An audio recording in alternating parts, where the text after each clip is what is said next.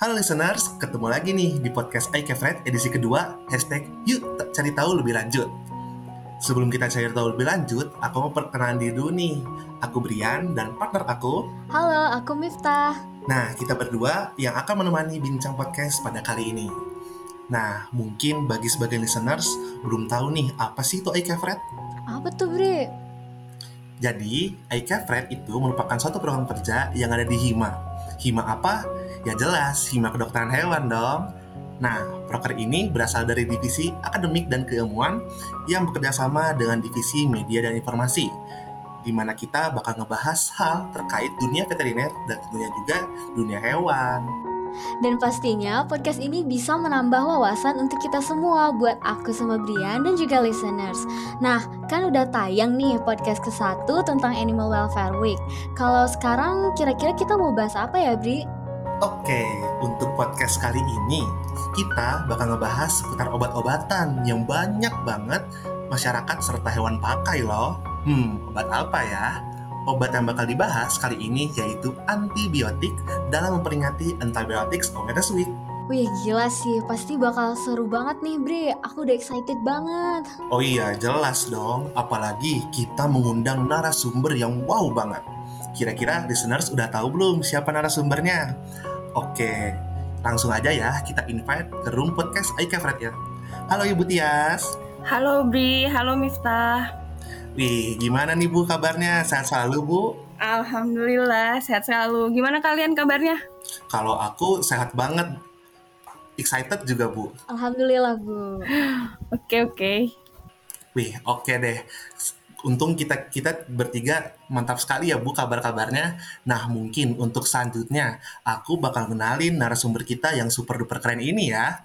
Baik, Ibu Tias merupakan dosen di PSKH Unpad dan Ibu Tias juga turut serta berkecimpung pada pelatihan dan penelitian seputar bakteri dan mikal, serta pengajar di kesehatan masyarakat veteriner, ilmu bakteriologi dan mikologi, dan pada mata kuliah lainnya. Aduh, aku jadi makin gak sabar buat tanya-tanya seputar antibiotik nih. Oke, sebenarnya gini Bu, aku sama Miftah akhir-akhir ini kepikiran nih tentang dunia obat-obatan. Apalagi terutama kita udah makin mendalami tentang dunia farmakologi. Nah, kalau untuk antibiotik Bu, sebenarnya antibiotik itu apa? Antibiotik itu obat.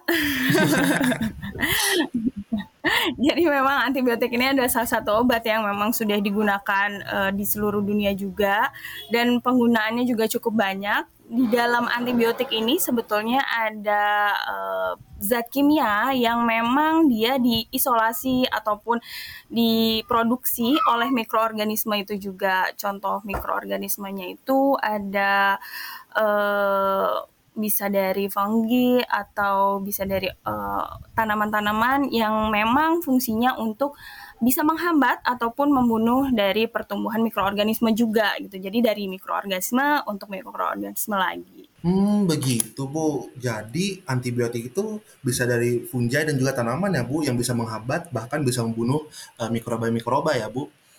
Nah, kira-kira Bu untuk peranan antibiotik terhadap kesehatan masyarakat itu bagaimana Bu? Sebenarnya perannya itu sangat luas ya. Jadi kalau misalnya kita pikir uh, antibiotik itu hanya untuk medikasi saja, ternyata tidak. Jadi kalau misalnya kita lihat objeknya siapa sih yang bisa uh, memanfaatkan antibiotik ini, itu tuh ada uh, hewan, kemudian ada manusia itu sendiri dan bahkan tanaman juga uh, bisa nih antibiotik ini bermanfaat untuk tanaman gitu. Jadi memang kalau kita lihat dari public health dari kesehatan masyarakat uh, fungsinya juga tidak hanya untuk uh, mengobati tapi ada pencegahan infeksi ketika kita um, apa namanya melakukan operasi dan lain-lain. Jadi memang uh, kalau kita lihat sih dia di sektor kesehatan masyarakat ini banyak sekali ya manfaatnya dan tidak hanya pada satu sektor saja tapi juga ada sektor-sektor penunjang lainnya. Wah, berarti memang untuk kesehatan masyarakat itu sendiri antibiotik perannya sangat luas, bisa untuk manusia, hewan, bahkan untuk tumbuhan juga ya, Bu. Kalau dilihat dari kepentingan antibiotik itu sendiri, aku jadi penasaran deh, Bu. Sebetulnya penggunaan antibiotik itu bagaimana sih, Bu? Jangan-jangan secara gak sadar selama ini aku itu salah. Penggunaannya apanya nih maksudnya nih? Uh, apakah dosisnya ataukah fungsinya atau gimana nih? Iya Bu, dari dosisnya dan juga fungsi-fungsinya Bu seperti itu. Iya, jadi kalau fungsinya memang uh, antibiotik itu digunakan untuk mencegah infeksi ya, baik itu dalam tubuh maupun di luar tubuh seperti luka dan lain-lain.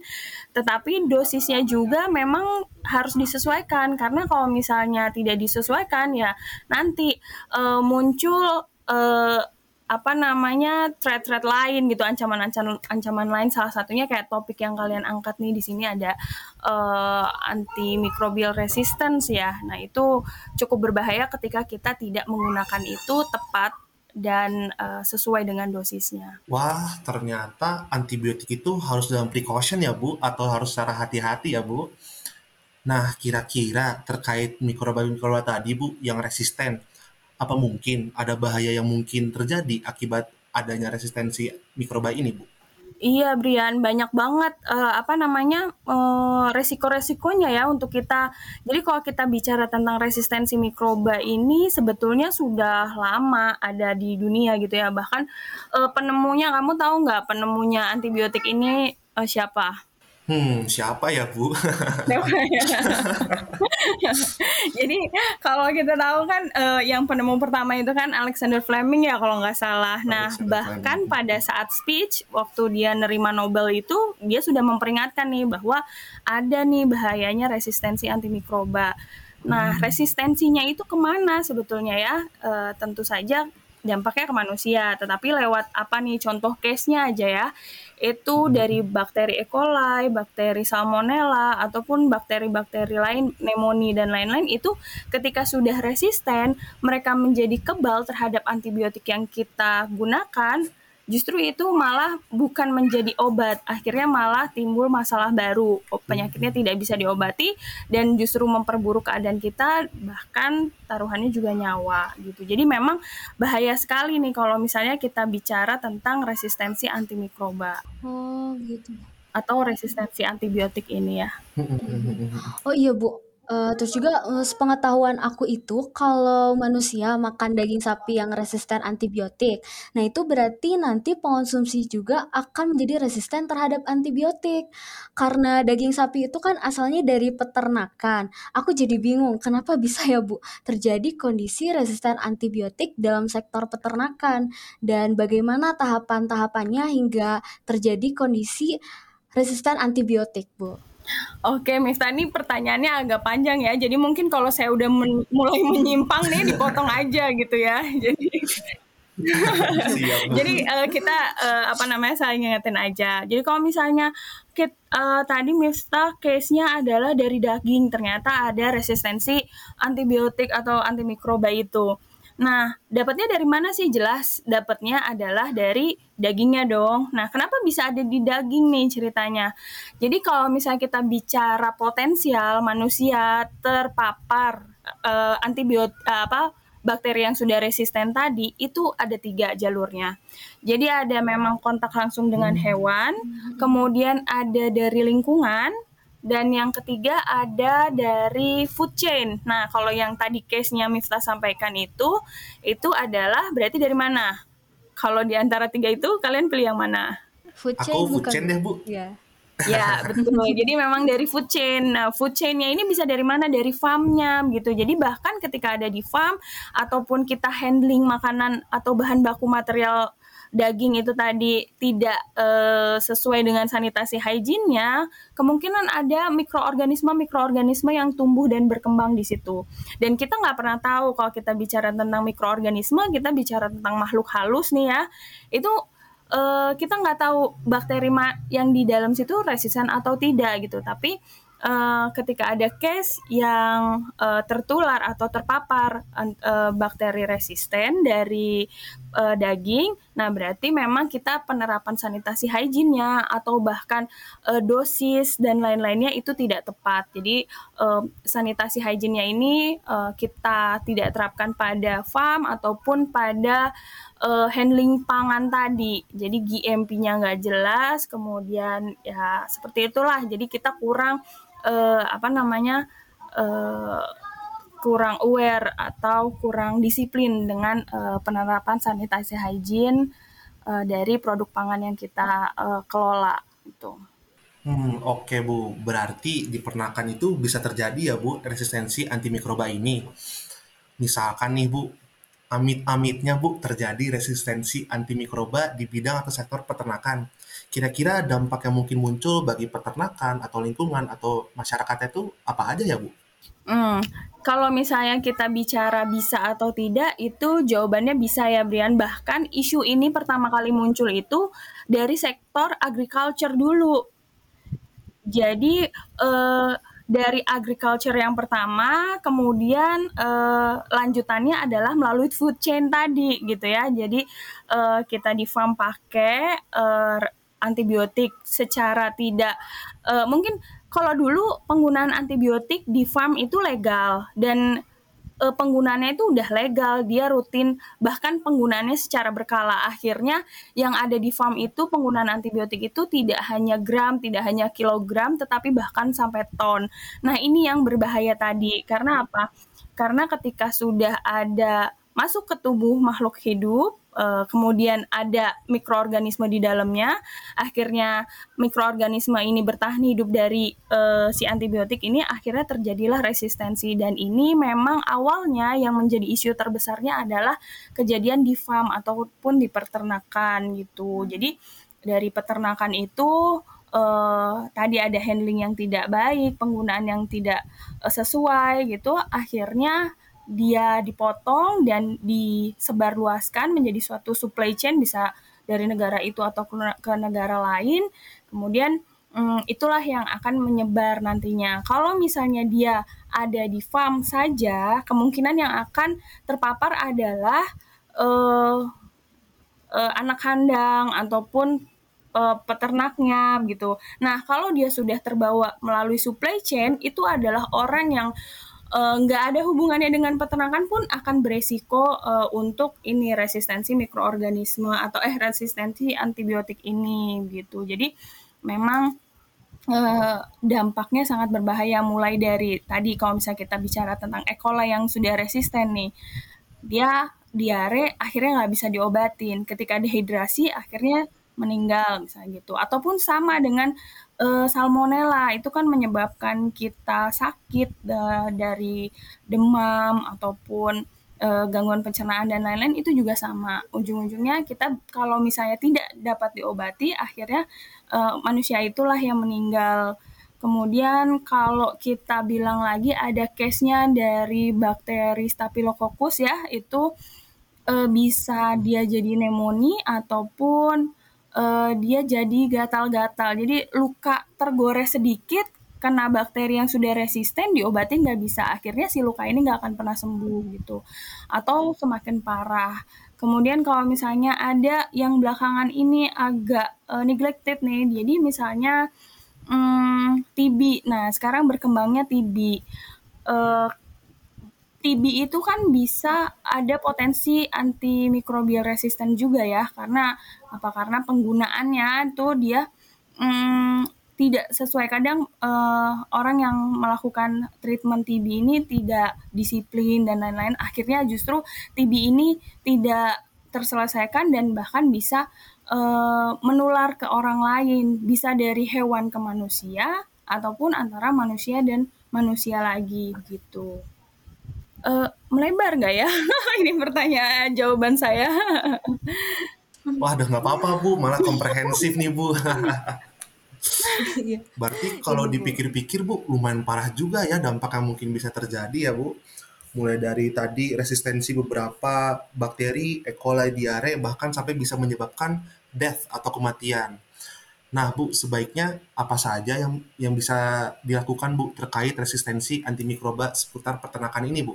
Apa aja Bu? Kalau sekarang sih sudah banyak ya yang sudah dilakukan juga oleh dunia gitu ya. Jadi melalui WHO ini sudah banyak sekali program-program terkait pencegahan kasus ini nih uh, resistensi antibiotik ini uh, seperti batasan penggunaan. Nah kalau dulu uh, di Indonesia itu sakit flu dikasihnya obatnya antibiotik. Kalau sekarang sudah tidak lagi gitu ya. Kemudian uh, dulu juga nih sebelum tahun 2012, 2018 kalau nggak salah itu di Indonesia itu penggunaan antibiotik untuk growth promoter itu sangat tinggi gitu penggunaannya yang tadi. Kenapa? Pertama adalah agriculture dulu ya yang menjadi sorotan karena memang penggunaannya legal dan dia rutin dan bahkan dia dosisnya sel selalu meningkat gitu ya.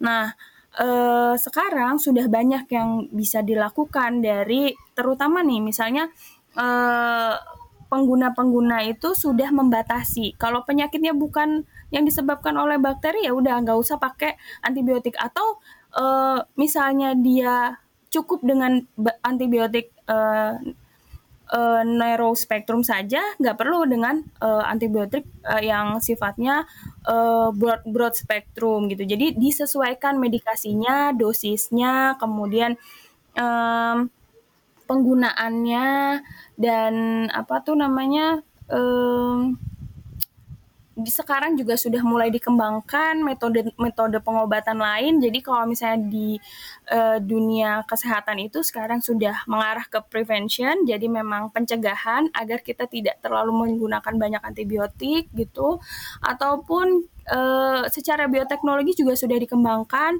melalui uh, vaksin, kemudian phages, kemudian ada lagi juga gen. Jadi ada uh, bakteri ini uh, yang membawa gen resisten ini dipecah atau dia dihambat oleh molekul-molekul tertentu gitu. Jadi sudah banyak sekali yang yang sudah dilakukan dan uh, akan terus dilakukan gitu tentang antimikrobial uh, resistance ini. Hmm, iya, Bu. Wah, berarti memang untuk pembatasan pemakai penggunaan antibiotik ini sudah mulai dilakukan ya dan sudah semakin berkembang ke metode-metode yang lainnya. Nah, kalau dilihat dari kasus-kasus tadi itu, Bu, sebenarnya untuk kita sebagai calon-calon dokter hewan, apa yang harus dilakukan untuk mencegah terjadinya resistensi antibiotik? Kalau dokter hewan ini challenge-nya banyak sekali ya, Miftah nih. Jadi kalian nih punya tanggung jawab yang cukup besar. Jadi bagaimana kalian menjaga kesehatan dari uh, sektor agriculture ini gitu. Karena kalau kita bicara sektor agriculture itu penting, ya contohnya kayak peternakan gitu kan. Peternakan itu ada unggas, ada kemudian ada babi bahkan gitu dan ada sapi uh, ataupun perikanan itu juga uh, merupakan sektor-sektor yang uh, kurang memperhatikan hygiene selama ini gitu kan. Nah, mungkin uh, bukan mungkin sih, memang tanggung jawabnya seorang dokter hewan itu cukup luas tadi ya dari sektor agriculture-nya aja nih udah kelihatan nih apa saja nih. Jadi uh, langkahnya adalah langkah-langkah prevention bagaimana seorang dokter hewan memberikan uh, upaya pencegahan, menerapkan upaya pencegahan di farmnya uh, dari penyakit. Jadi tidak perlu mengobati penyakit nanti, tapi mencegah dari timbulnya penyakit gitu. Itu satu. Kemudian ketika kita bicara dokter hewan lagi tentu saja tanggung jawabnya bukan hanya di farm nih, tetapi itu bisa sampai folk. Jadi uh, ada pengawasan terhadap uh, pangan asuh di situ yang menjadi tanggung jawab dokter hewan itu juga uh, kalian harus bisa uh, biar kasus yang tadi disampaikan Miftah ini tidak terjadi. Jadi ada uh, resistensi di daging. Nah, itu adalah tanggung jawab seorang dokter hewan. Kemudian prevention sudah uh, dan uh, apa namanya preventionnya tidak hanya di farm tapi juga di fork gitu dan uh, tentu saja um, sistem manajemen kesehatannya yang kalian betul-betul harus uh, mengetahuinya bagaimana dosis yang tepat uh, pengobatan yang tepat gitu jadi jangan sampai uh, kasusnya nih contohnya ya uh, ada antibiotik dari unggas yang tiba-tiba sampai kasus resistensinya di sapi perah. Nah, jangan sampai kalian seperti ini. Jadi, memang pemahamannya harus komprehensif tadi karena pencegahannya itu tidak hanya di hewannya saja tetapi bagaimana sampai ke manusianya aman, ada di lingkungannya pun juga aman gitu. Hmm, begitu ya Bu. Berarti dari dokter hewan sendiri juga banyak banget ya Bu yang perlu eh, kita tangani ya Bu seperti pencegahan dan juga penegakan dan pengawasan asuh, sistem manajemen yang baik, sanitasi, hygiene dan segala macamnya Bu. Iya betul. Dan satu lagi Brian mungkin ya. Jadi kalau misalnya kalian punya kesempatan untuk uh, turut aktif dalam pengembangan ya pengembangan uh, pengobatan ya. Misalnya kalian ada di uh, balai uh, obat hewan dan lain-lain gitu ya. Nah itu uh, juga uh, di apa ya um, di uh, dipahami dengan baik fungsinya di situ sehingga menghasilkan uh, obat yang tadi kan uh, dengan uh, pemecahan uh, penerapan bioteknologi itu ya. Nah, itu mungkin dokter hewan pun bisa berkontribusi di situ. Oke, Bu. Wah, mantep banget ya. Berarti kita juga harus melihat juga di sektor pengobatan ya dan pengembangannya juga ya, Bu ya. Iya, betul.